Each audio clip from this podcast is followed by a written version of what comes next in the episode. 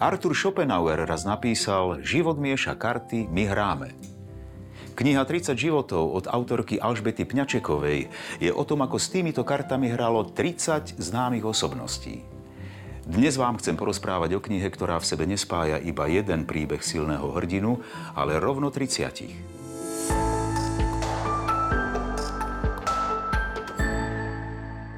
Autori v nej spracúvajú tridsať osudov známych Slovákov od Boženy Slančíkovej Timravy, Hany Hegerovej, Mareka Brezovského, Rudolfa Slobodu cez Evu Kostolániovú či Petra Pišťanka.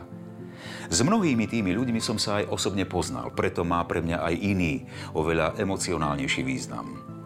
Čo si na tejto knihe vážim je skutočnosť, že autori nespracúvajú len holé fakty o tom, čo tieto osobnosti spravili alebo dosiahli, ale nahliadajú na nich zo širšieho ľudského kontextu. Koniec koncov sú to inšpiratívni ľudia. Okrem iného som sa v knihe dozvedel aj to, prečo sa Timrava nikdy nevydala a ako Imrich Matiáš bojoval s eštebákmi za práva homosexuálov. Zaujímavý je aj vznik knihy. Už niekoľko rokov každý týždeň vychádza v ekonomickom magazíne séria Pohnuté osudy.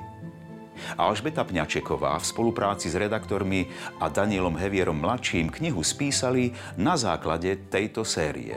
Doplnili ju o zaujímavé a nesmierne cenné fotografie a ja som dnes rád, že ju mám vo svojej knižnici.